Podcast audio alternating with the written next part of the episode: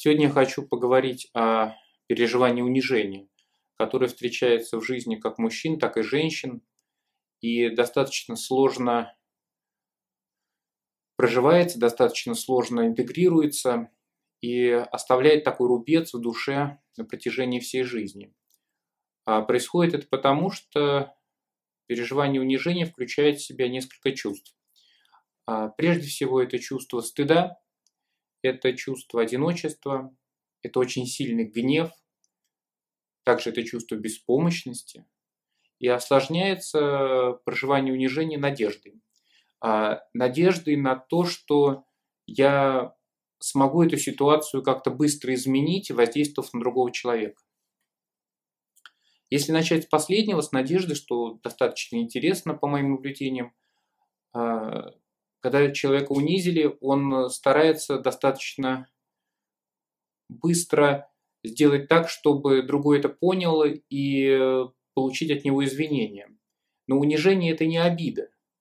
А если когда нас обидели, нам бывает достаточно, когда нам говорят «прости» или компенсируют ту боль, которую причинили, то чувство унижения э, так быстро не проходит. Если нам говорят даже «прости» и как бы смотрят в глаза, и мы видим, что человек действительно извиняется, а мы можем ему сказать, что я тебя извиняю, но остается осадок. А этот осадок как раз остается, потому что остаются и другие переживания.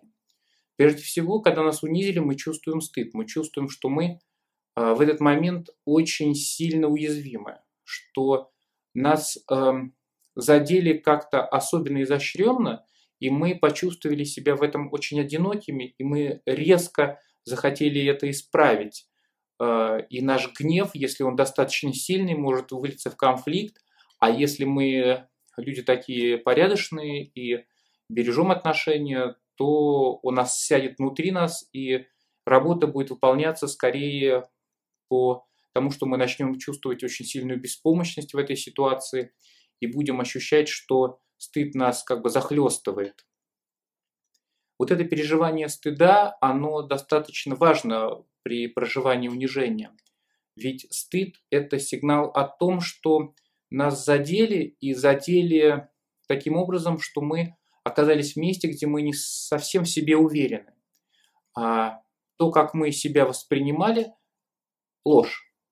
Или то, как мы себя воспринимали, не очень соответствует реальности, поскольку нас застыдить или как-то сильно унизить можно только в тот момент и в том месте, когда мы достаточно находимся в чем-то не очень уверенном.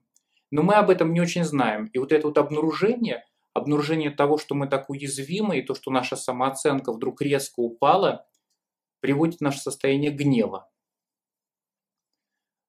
И, как вы понимаете, часто мы стараемся достаточно быстро вырваться из эм, довольно неприятных переживаний. Мы стараемся как бы э, быстренько простить человека или организовать ситуацию, в которой э, он э, получит какие-то неприятности в свою сторону, мы отомстим ему, и мы думаем, что через это наше состояние улучшится. Но вот с чувством унижения так не происходит. Поэтому э, просить прощения, конечно, у человека униженного важно, для того, чтобы наладить с ним контакты, чтобы хоть как-то сохранить с ним отношения. Но основная работа э, состоит в том, чтобы когда вас унизили, вы смогли понять, почему это произошло. Потому что это уже работа, которую не может выполнить за вас другой человек. Унижение – это очень неприятно, но это очень важное чувство, которое вам позволяет увидеть те места, в которых вы сами с собой не согласны, где вы сами себе в чем-то врете и не очень это осознаете, или что-то прячете от себя и не очень хотите это замечать. И когда вас унизили, э, вам важно действительно сделать эту работу, заметить того человека, которого вы в себе не хотите видеть. Постараться понять, почему не хотите его признать, что вам мешает. И если вы эту работу будете проводить, то тогда ваше унижение не будет для вас столь разрушающей и не будет столь разрушающей для ваших отношений. Все.